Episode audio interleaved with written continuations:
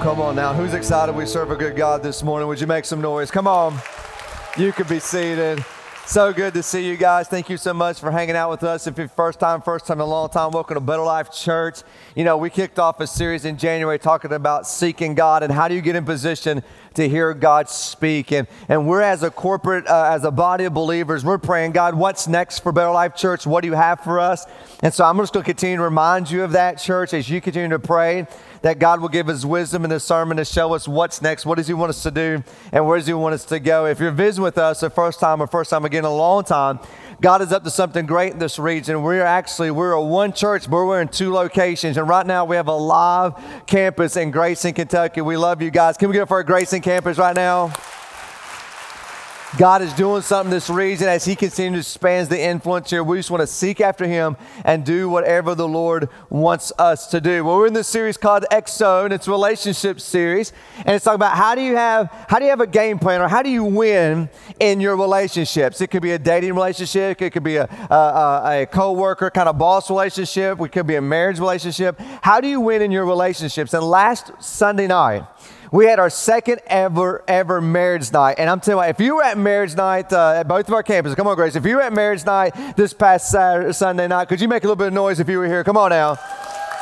I'm telling you, it was great. It was awesome. We had over 100, we had 130 married couples show up. I mean, that is awesome because we believe if we want a strong church, we have to have a strong family. If you want strong families, it's based on strong marriage.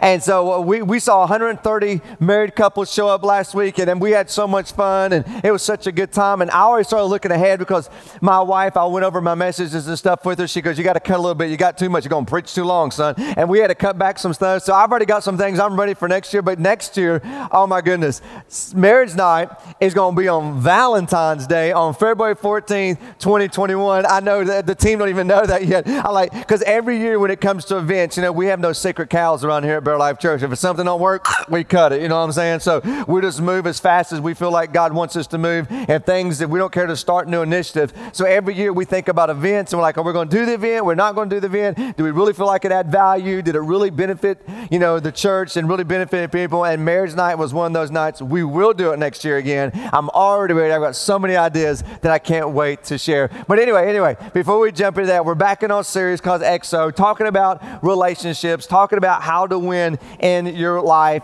Coming off the marriage night, I want to continue with that because marriage really is meant for a lifetime.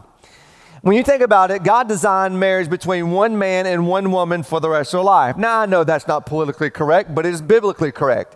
Between one man, one woman for the rest of their life. It was, it was meant to last. I believe this. I believe every one of us are looking for a love that lasts a lifetime. A love that lasts forever. Everybody, you know, feels that way. And well, it, at least, I mean, when you go to the altar, I believe no one's really trying to think about how am I going to get out of this? Do I really want to spend the rest of my life this? I mean, when you go to the altar, right? Well, unless you're a gold digger. If you're a gold digger, then we got another whole problem, right? You got some other issues here. But most people go to the altar to say their vows because they want to have a love that lasts for a lifetime. But here's the problem most people treat marriage as a contract, not a covenant. A contract does everything to protect me. So if it doesn't work out the way I think it's going to work out, boom, I got a clause right here in a contract, I can bounce. But a contract is different than a covenant. A covenant means I relinquish all my rights, I give everything to you, I completely surrender it all to you. See, marriage is a covenant, not a contract. See, think about this. Have you thought about the vows that you said on your, on your wedding day? Some of you, you, you may remember, some of you may not. Do you remember some of the vows that you thought through, that you said? Did you take time to study those vows and really look at, did you really mean what you said when you took your vows? I started thinking about my wife and I, and uh, we've been married over 20 years, and I think about the vows that we made to each other and we said to each other, and, and uh, I, I, was going to bring up on stage the first service, but if you want a healthy marriage, don't bring your wife up on stage. You don't want to get up on stage. Can I get a witness? You know what I'm saying? So I was like, okay, don't come up on stage.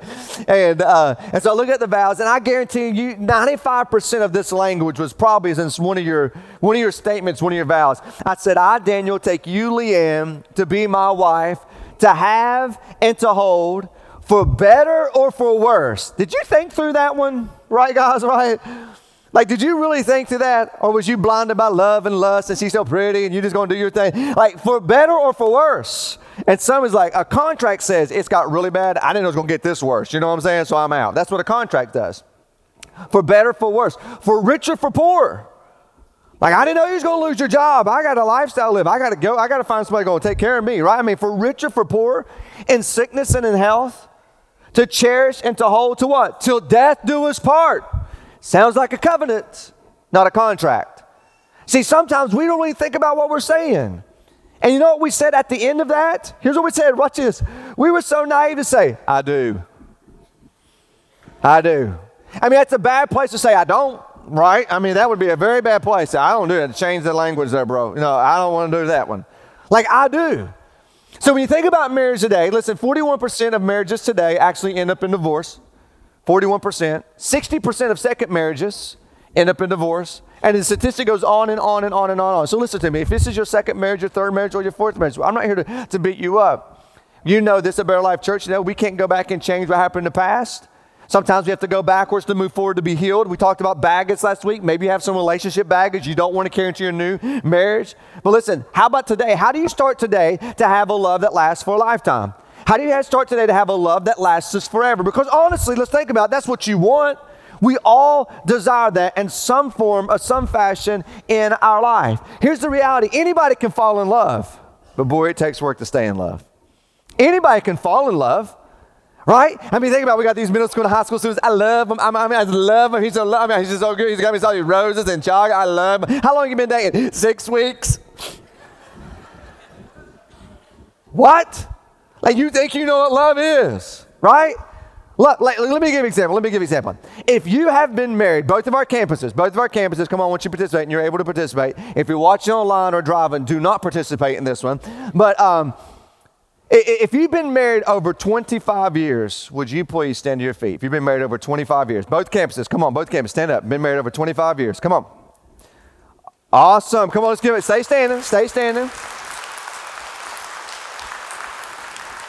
Now, if you've been married over 35 years, stay standing and everybody else sit down. If you've been married over 35 years, stay standing, stay standing. Here's who you go to for marital counsel. These people.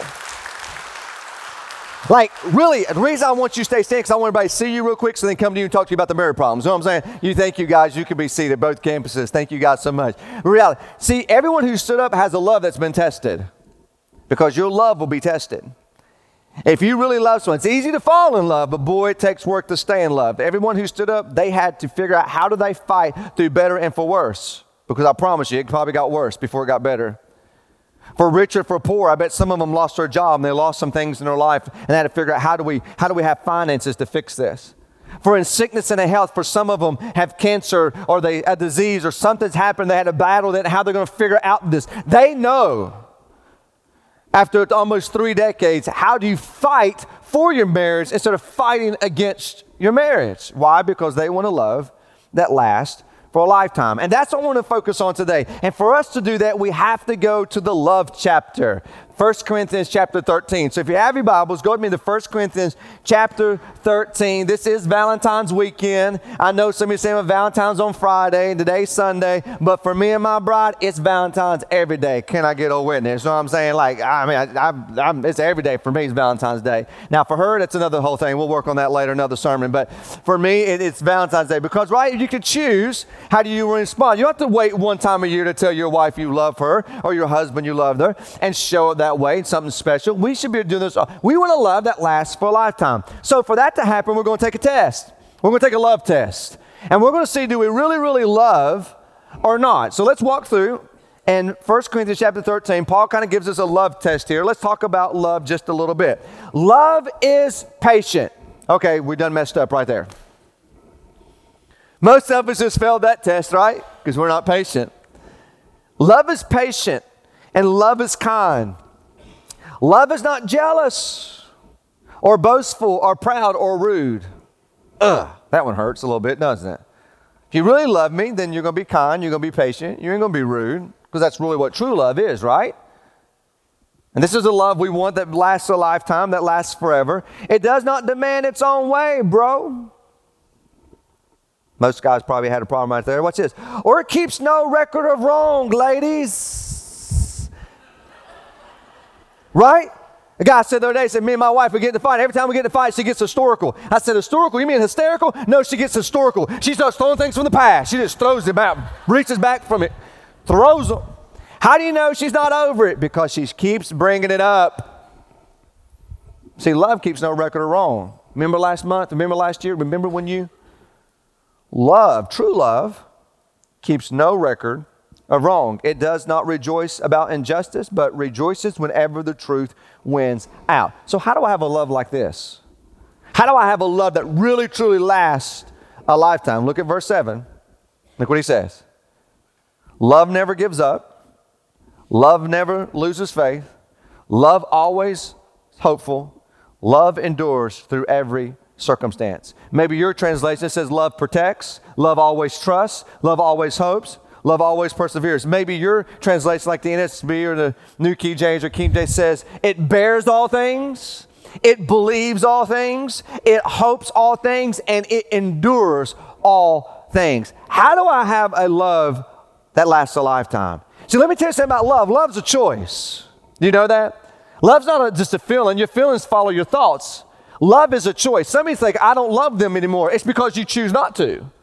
Love is a choice. You don't fall out of a feeling, you believe your way, you think your way out of the feeling. Your feeling follows your thoughts. So if you said, I don't love them no more, it's because you're choosing not to love them anymore. Love's a choice. I get to choose if I love, I get to choose if I don't love. And so if you want to love that lasts a lifetime, if you want to love that lasts forever, watch this, it's your choice. You get to choose that type of love. And so in this passage in verse 7, we see there's four choices that you need to make if you want to love that lasts forever, if you want to love that lasts a lifetime. So if you're ready to get started, come on, so let's go. All right, here we go. Here we go. Here's the first thing. If I, we got to choose, I must choose to extend grace.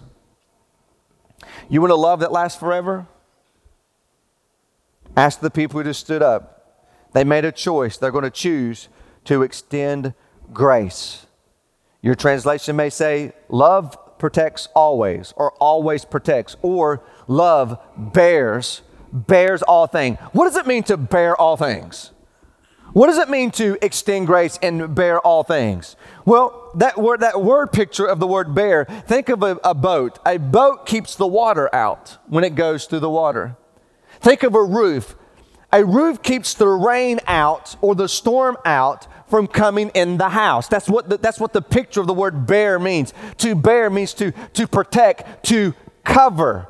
Here's what happens. When I bear all things, when I extend grace, watch this, it protects me by keeping resentment and bitterness out of the relationship. And bitterness and resentment will destroy your relationship.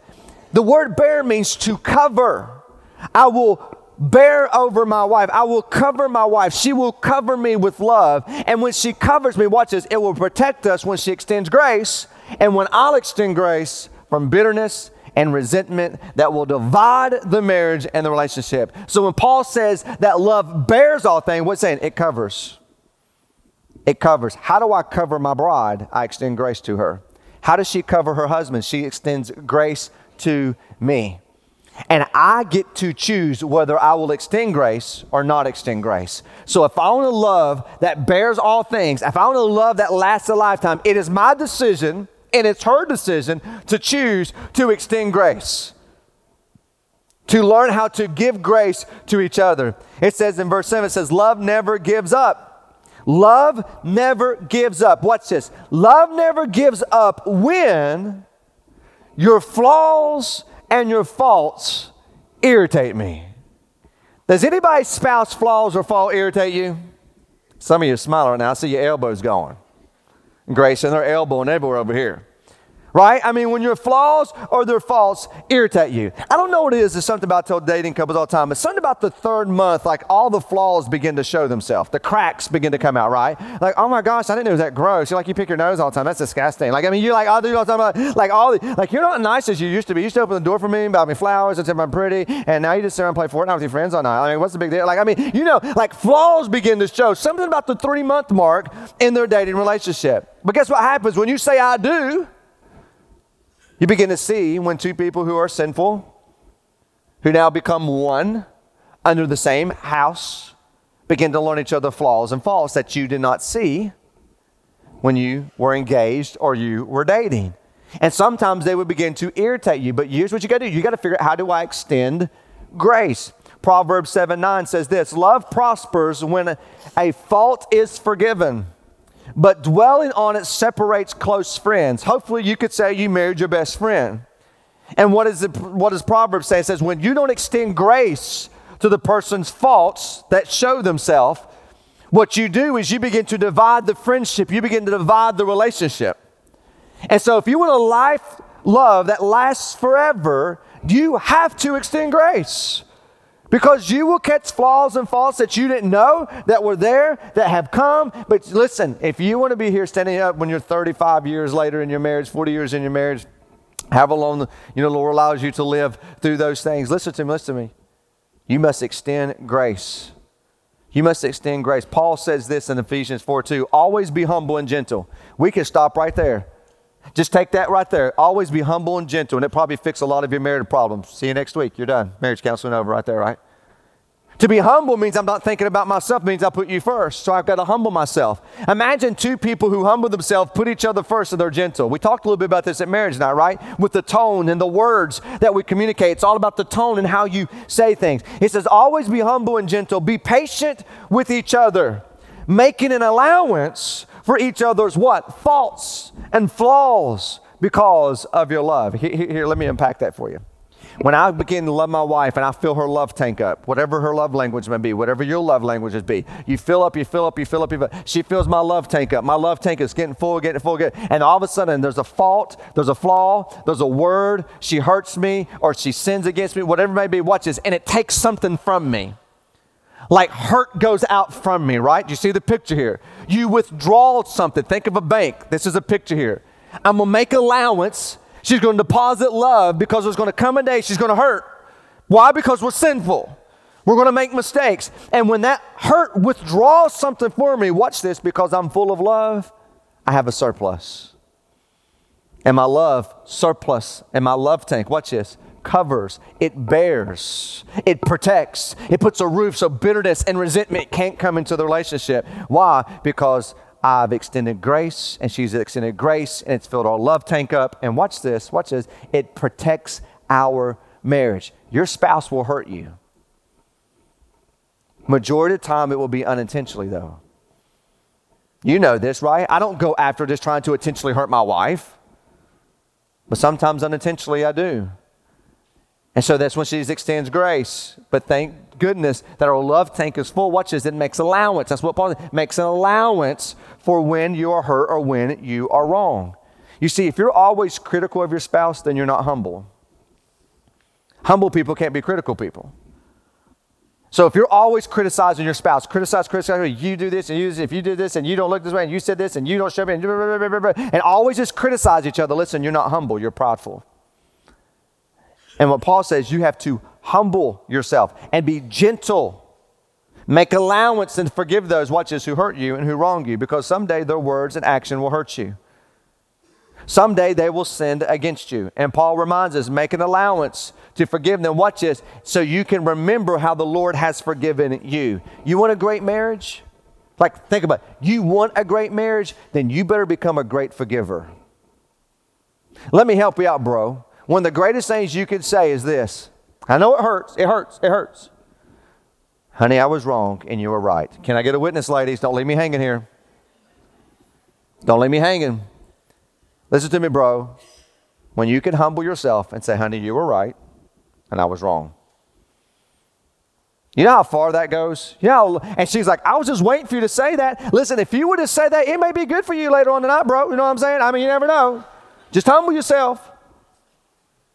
She's like, I was just waiting for you to admit that in the first place. But see, sometimes guys, especially guys, we're just so prideful because we think we always have to be right. And One of the greatest things that have changed our marriage is when I realized when I'm wrong and my wife's right, I said, honey, you're right, I'm wrong. That's right. That's right. And what you think is you think that that, that humbles you, but watch this, but then all of a sudden your wife will come and she lifts you up because love bears all things and we have to be able to extend grace to each other listen to what first peter says he says most important of all continue to show deep love for each other for love covers it bears a multitude of sin hurt, pain, negative words that thrown at you. But love does this it covers you, it bears all things. That's the picture. It bears, it protects you from resentment. So, the first thing I must choose is choose to extend grace. Here's the second thing I must choose to have faith. I must choose to have faith in this relationship. Choose to have faith in my spouse. I must choose to have faith in God. We could go on and on and on. Look what he says in verse 7 Love never loses faith. Your translation might say it believes, pisteuo. It believes. It's an action. It's a continual action belief. It's, a, it's these four verbs we're seeing right here, these four choices. It's pisteuo. It says, I'm going to love and choose to love and believe all things. I'm going to believe it in you. I'm going to choose to have faith in you. I'm going to choose to have faith in our marriage. I'm going to choose to have faith. If God can resurrect his son from the dead, he can resurrect our marriage from the dead. See, that's the faith. That's a love that lasts a lifetime. I'm going to choose to love. I'm always going to trust.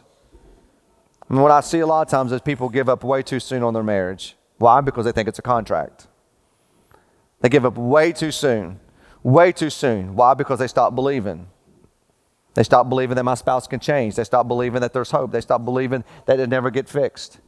There's a passage found in Mark chapter 6. It's actually a very, it's, it's kind of a, a very terrible event that took place, Jesus goes into this town, and it says that he could not, it didn't say he would not, it says that he could not perform miracles in that town because of the people's unbelief.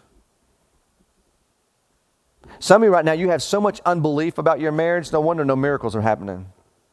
What if you begin to believe, you know what, God, you can fix this marriage. God, you can give us the marriage of our dream. God, you can fulfill the vows that we stood there in front of everybody and in front of you, and we believe that this is a covenant. Now I'm going to have faith because I'm never going to lose faith that I can have the marriage that I've always dreamed of. I mean, have you thought about that? Like, love truly never gives up on faith. What could your spouse accomplish if you just believed in them a little bit more? Like you had faith in them a little bit more? But I, I, can hear it. But my spouse, they dropped the ball. They dropped the ball. And I don't know what drop the ball may be for you. You could go on and on and on. It could be as little as a, a big thing from an affair. It could be as little thing as how what they say to you verbally. It doesn't matter. They've dropped the ball. And because they dropped the ball, I don't trust them no more. How, how, how do you, what do you do when someone drops the ball? You give them back the ball. You see this all the time, right? Come on.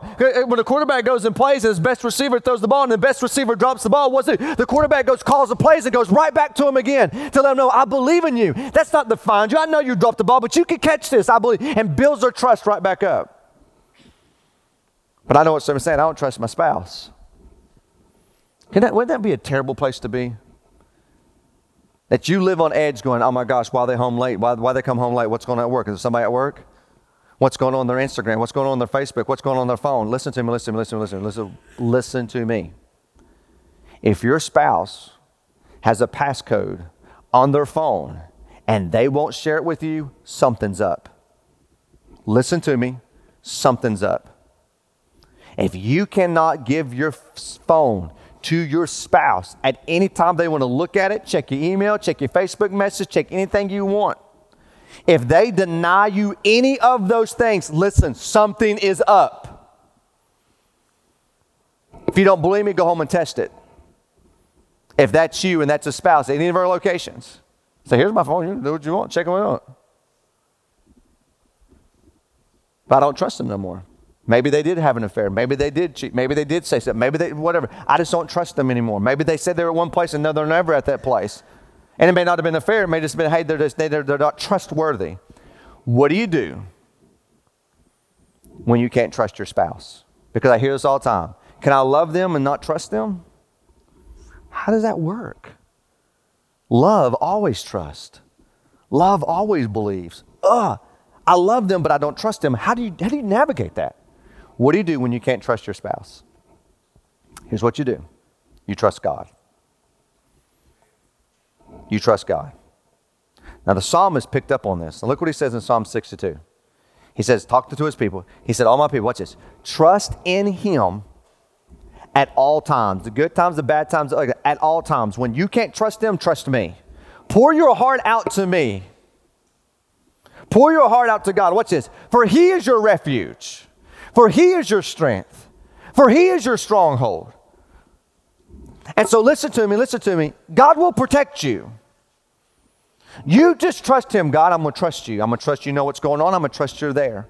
I'm going to pray because the enemy may be lying to me and there's nothing there, or maybe where there's smoke, there's fire, and there is something there. And I'm going to trust you and give this to you. When you can't trust your spouse, listen to me, you trust God. And you find your refuge and your strength and your place in Him. You turn to Him, and He promises, the psalmist says, He will protect you. He will protect you if you will just trust and let Him become your stronghold, let Him become the place where you run to, and your hiding place is in Him. And He says, I will protect you. Listen, you got to choose to extend grace. You have to choose to have faith. And here's the third one, it builds right on it. You have to choose to hope for the best. Now, that's a hard place sometime, ain't it? Especially when trust has been broken. I'm going to tr- choose to believe the best in you. I'm going to choose to hope for the best. As we saw here, hope always, love, love is always hopeful. He said in verse 7, love is always hope. Hope always. Love is always, if I truly love them, I'm going to believe the best is yet to come. But let me tell you something about hope. Hope is not a strategy. You can sit around all you want going, I hope my marriage gets better. I hope my husband changed. I hope my wife changed. I hope, I hope, I hope, I hope. Don't miss this word. This word is in the present tense and it's an active. You don't just sit around and just think, well, I hope someday. I hope maybe someday I'll have the marriage. Hope is not a strategy. Habits are a strategy. If you want to change your marriage, you got to change your habits. We talked about this at marriage night. So the word hope is an active hope, which means this if I hope, then I need to be showing something active and believing that I'm hoping that it can be changed. What is one thing? There's hundreds of things, but what's one thing I can prove to my spouse or prove to my relationship or prove to myself that I'm hopeful about this relationship? What's one thing I can do? Paul says it. One thing you could do. Not all, but one thing. 1 Thessalonians 5.11, look what it says. Encourage one another and build each other up. You know what the problem is with most marriages when they start seeing them go south? They don't build each other up, they tear each other down. They tear each other down. What if you begin to build each other up? What if you begin to encourage your spouse? What if you begin to lift them up? You know what that shows when you begin to encourage them that I believe in you and I believe the best is yet to come. What if, watch this, what if you begin to treat your spouse like you wanted them, what you wanted them to become? Think about this. Imagine if you begin to treat your husband what you want him to become. You treat him like a loser, what do you expect him to live like? You treat him like a deadbeat, what do you expect him to live like? What if you begin to build your husband up, encourage him? You want him to be the man? Then start treating him like he's the man. You want her to be the queen? And you start treating her like she's a queen. See, what if you begin to build them up into what you want them to become? How do you do that? You encourage them. You build them up, not tear them down. And so many people, watch this, I see it all the time. They realize, man, this ain't going nowhere. I'm just in it. And you just keep tearing each other down, cut each other down, cut each other down, cut each other down. And you're wondering, no wonder I have no hope for my marriage to be fixed. Hope is active, and hope believes that the best is yet to come. People will rise to the level of your expectation and encouragement that you give them. You even see this in kids. You give them encouragement, you give them expectations, you believe in them. You have, and all of a sudden, you'll see them rise to the occasion to what the bar that you set by how you treat them. You know what the number one thing that destroys marriages?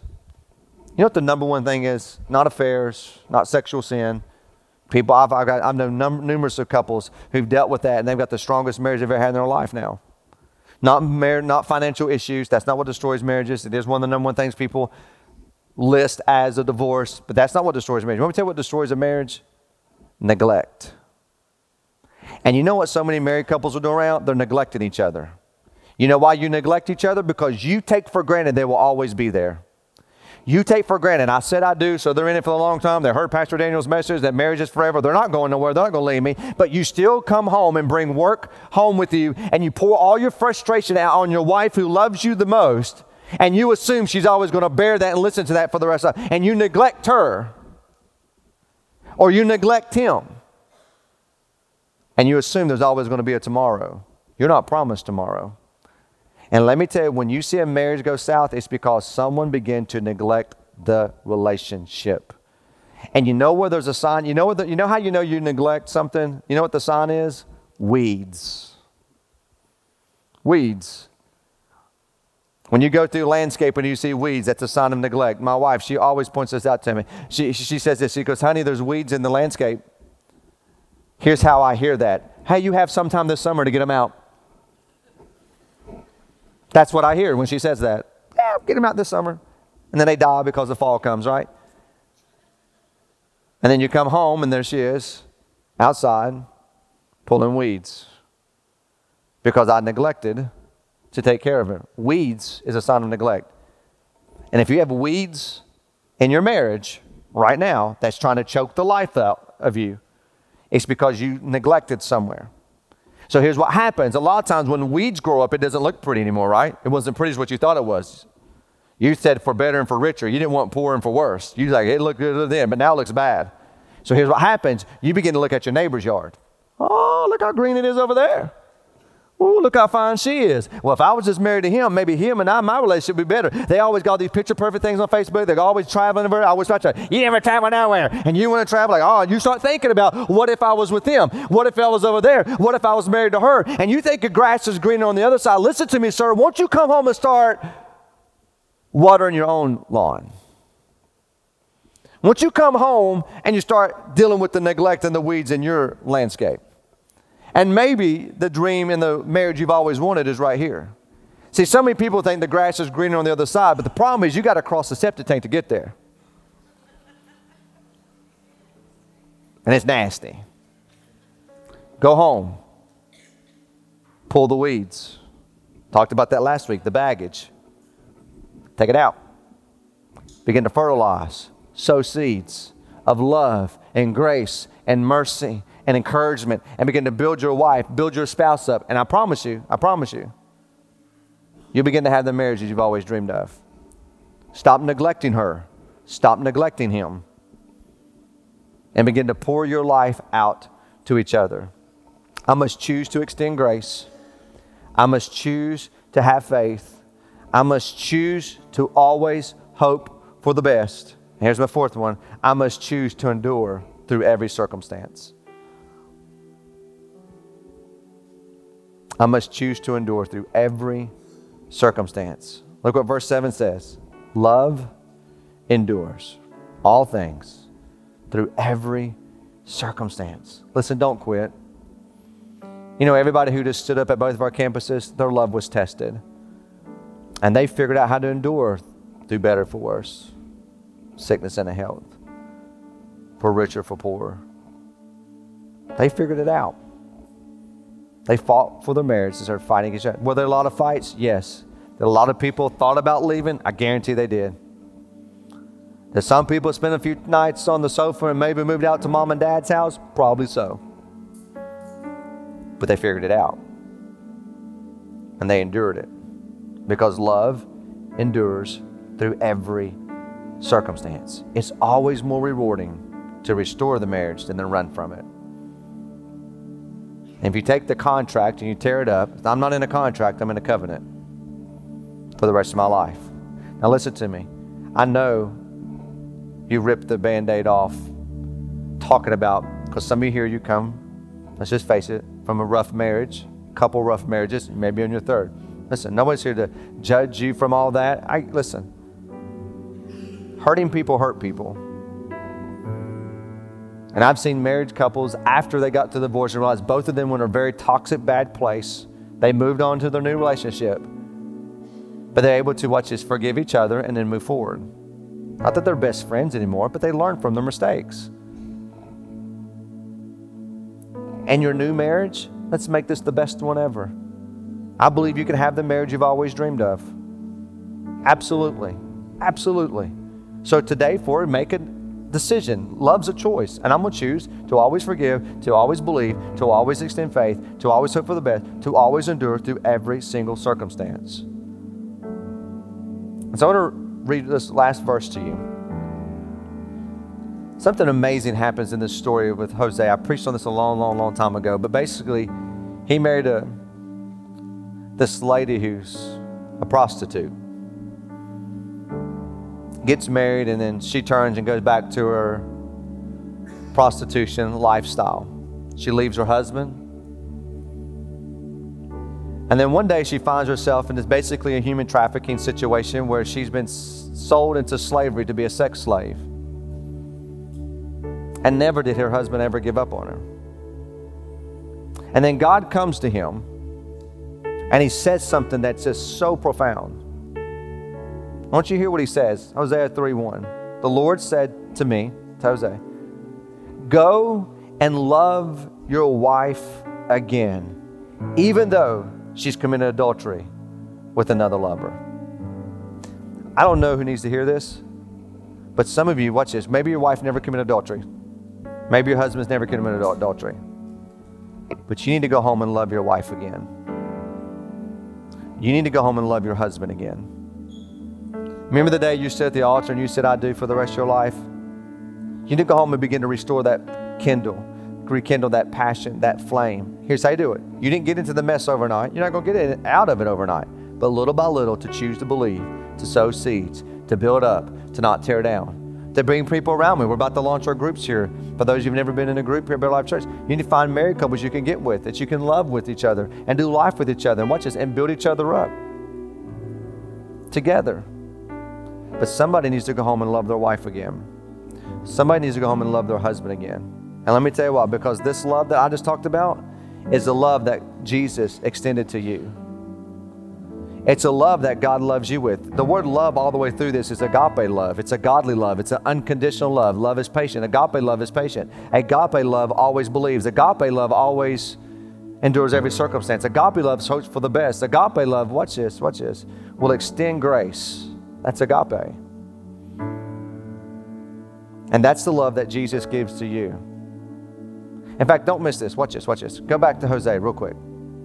Look what he says. I want you to go love your wife again, even though she's committed adultery with another lover. And then I want you to look what he says. Look what he says. Hosea 3 1. This will illustrate. this will illustrate Israel has turned their back and prostituted themselves to me. They've turned to another lover, they've turned to another God, they've turned to worship idols. But watch this. However, I will come back to you because I still love you. See that beautiful picture of grace? Watch this. You've turned your back on God before.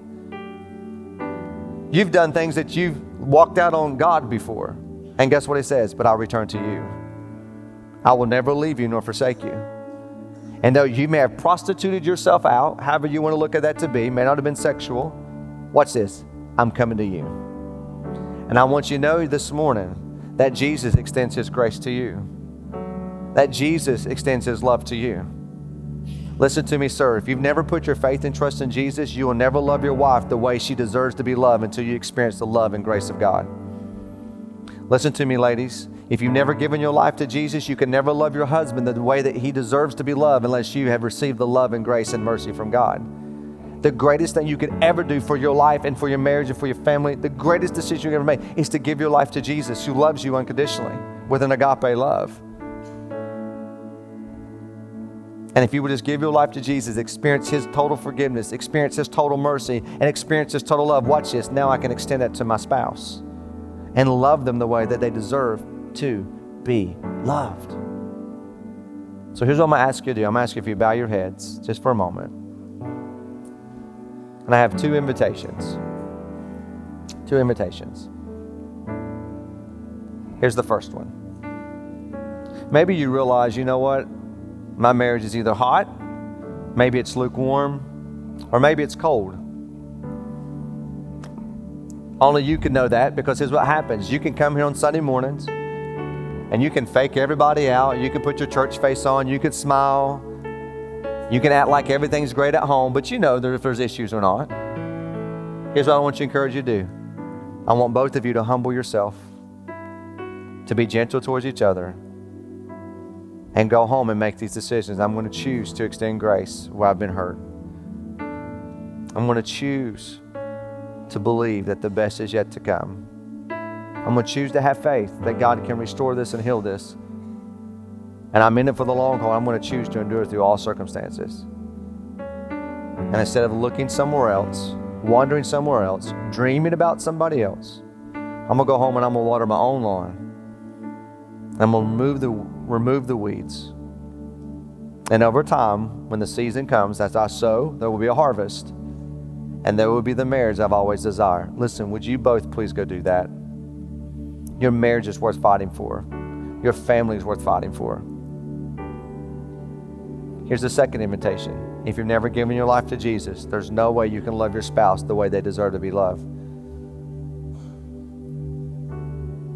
And maybe the greatest thing you can do today is give your life to Jesus. He will forgive you of all your sins. Is that not amazing? All your sins. Every one of your sins. All your faults and flaws. He will forgive you. He will restore you. He's not finished with you. So would you yield and give your life to Him? How do I do that, Pastor? Well, the scripture says if we confess with our mouth that Jesus is Lord and believe in our heart that God raised him from the dead, that we'll be saved. So, what I like to do is just walk you through that, and you can pray with me. Now, saying a prayer don't save you, we know that. But your lips can proclaim what your heart declares. And right now, if your heart wants to say, you know what, Jesus, you're the King, you're the Lord. I can't believe that even though I've turned my back on you, you've never turned your back on me. And so you want to yield your life to Him. Right where you sit, you could cry out. You could say, Jesus, I believe. To say, I believe you came for me. I believe you died for me. And I believe you got up out of the grave for me. And right now, as best as I know how, I ask you to forgive me of my sin.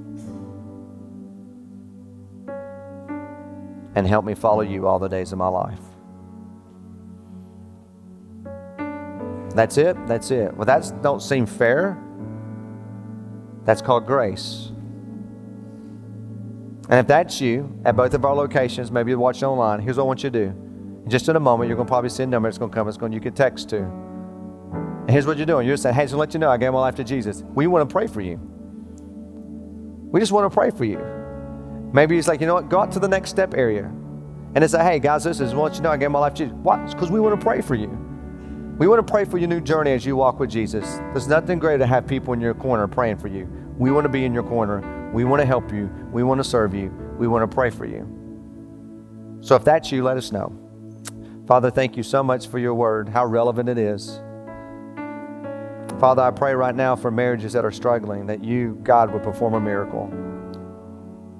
That you will mend the brokenhearted you would extend peace and mercy and grace where there's been faults and flaws and withdrawals taken from our heart that's, hurt, that's hurtful.